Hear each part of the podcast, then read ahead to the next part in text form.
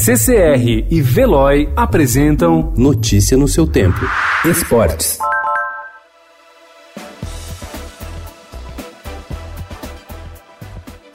Arsene Wenger, um dos técnicos mais conceituados do futebol europeu, foi irônico ao comentar o retorno de Neymar ao Paris Saint-Germain na partida de hoje diante do Borussia Dortmund, válida pelas oitavas de final da Liga dos Campeões. O jogo será às 5 da tarde na Alemanha. Por causa das graves lesões, o craque só esteve em um mata-mata importante de seu clube nas duas últimas temporadas. Com isso, o brasileiro tenta fazer um ajuste de contas com seu passado recente. Fontes ligadas à diretoria do clube clube afirmam que o diretor esportivo Leonardo fez um acordo com Neymar e pediu três meses de concentração total ao atacante, sem carnaval, para o time chegar à final da competição. A princípio, Neymar topou. Em evento marcado por homenagem a Kobe Bryant e por um resultado incomum, o Prêmio Láureo celebrou ontem em Berlim, na Alemanha, o talento do inglês Lewis Hamilton e do argentino Lionel Messi, que empataram na disputa de melhor atleta masculino. A igualdade em número de votos é inédita na história do chamado Oscar do esporte. No feminino, quem levou foi a ginasta norte-americana Simone Biles. Os brasileiros que concorriam em duas categorias passaram em branco.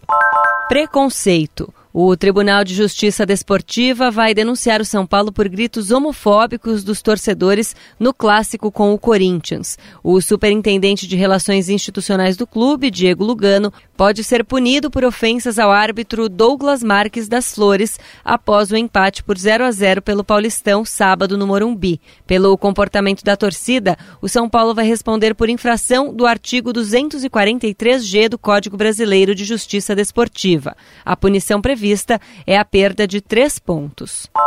Machismo. Depois de apresentar o seu uniforme com modelos de biquíni em 2016 e de colocar jogadoras do time profissional como gandulas em um jogo do Campeonato Mineiro deste ano, o Atlético Mineiro voltou a ser envolvido em uma polêmica sobre machismo e assédio. Na apresentação do elenco do time feminino para a temporada domingo, no Mineirão, a mascote do clube, o Galo Doido, fez a zagueira Vitória Calhau dar uma voltinha para olhar o corpo da atleta.